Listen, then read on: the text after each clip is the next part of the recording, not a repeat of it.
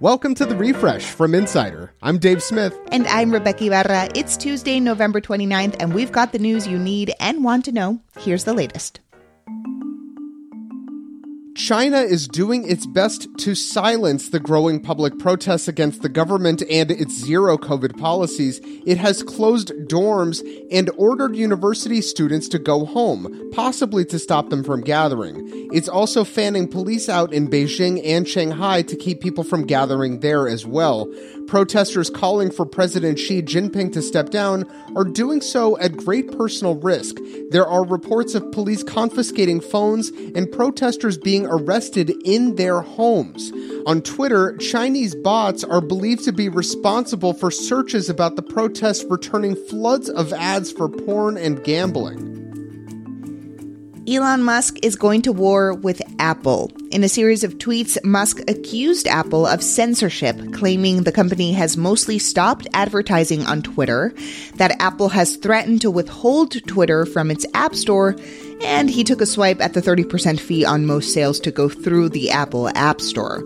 He tweeted a photo of a highway with two options pay 30% or go to war, with the car choosing the go to war path. Very dramatic. That war can have real costs for Twitter, though. According to the Washington Post, Apple was the top advertiser on the platform in the first quarter this year, spending 48 million on ads. The U.S. faces Iran in the World Cup at 2 p.m. Eastern today, and tensions between the two countries are high both on and off the pitch. CNN reports that the Iranian government is threatening family members of its team with imprisonment and torture if the players fail to behave. The players support protesters fighting for women's rights. They refused to sing their national anthem before a match against England last Monday, and Iran wanted FIFA to kick the U.S. out of the World World Cup after the U.S. Soccer Federation posted an Iranian flag without the symbol of the Republic in the center. And about the match today, the U.S. must beat Iran to advance. The president is asking Congress to avoid a potential railroad strike. Joe Biden wants a deal agreed on by eight unions in September to be written into law, as four other railway unions are rejecting the agreement. Negotiations have ground to a halt over paid sick time, and a deadline for talks is in 10 days. 400 businesses wrote to the president on Monday worried about the economic impact of a strike. Biden says he's a proud labor president, but needs to get the deal passed as it stands to avoid hurting millions of families and businesses. Balenciaga is suing the production company and set designer behind a recent ad campaign it shot for the brand. The fashion house is looking for $25 million in damages because some of the pictures featuring children in Balenciaga clothes also displayed paperwork of a Supreme Court ruling on child pornography. It was part of the set. Balenciaga alleges the creative decisions were made without the brand's knowledge and called them repulsive. And this comes just days after Balenciaga had to apologize over different ads featuring children holding teddy bears wearing BDSM gear.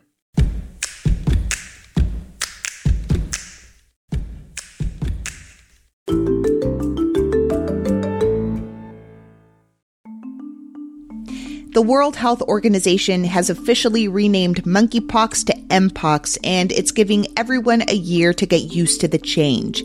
Public health officials asked the WHO to speed up the decision during a recent outbreak, saying the original name plays into racist and stigmatizing language that could keep people from seeking treatment or getting vaccinated.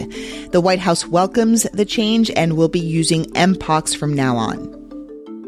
Retired quarterback Brett Favre wants the state of Mississippi to remove him from a lawsuit involving millions of dollars in misused welfare funds. The NFL star's lawyer says the suit focuses on the welfare agency's quote, false insinuations regarding Favre's involvement, instead of on the agency itself, which he says is the one responsible for the scandal.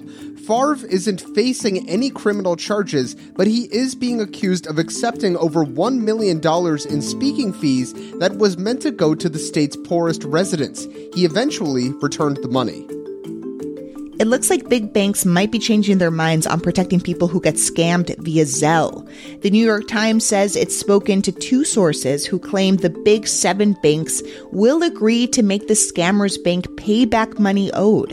Zelle has become the most popular peer to peer payment platform in the country, but it's vulnerable. Once a payment is made, there's no reversing it. The plans being discussed would mean anyone who can prove they were misled could be compensated. Legislation to protect same sex and interracial marriage could be signed into law as early as Friday. Senate Majority Leader Chuck Schumer says the Senate will hold a final vote this afternoon. I know passing the Respect for Marriage Act is as personal as it gets for many senators and their staffs, myself included. My daughter and her wife are actually expecting a little baby in February. The bill hasn't been without its hurdles, but amendments being voted on today include religious exemptions that may be enough to win over reluctant Republicans. It has one more trip back to the House where it's expected to pass, and President Biden could sign the law later this week. Doctors might not be wrong when they call motorcycles donor cycles. The numbers speak for themselves here. According to a study published in JAMA Internal Medicine, organ donations typically jump over 20% per day in areas where big motorcycle rallies take place. And those fatal crashes can be perversely good news for people waiting for transplants. But the report's lead author says these types of donations have been pretty steady since 2005 and only scratch the surface of the country's huge waiting list for organs. Make sure to follow the refresh from Insider on Apple Podcasts, Spotify, or wherever you listen to podcasts. And please leave a rating and review, it helps other people discover the show.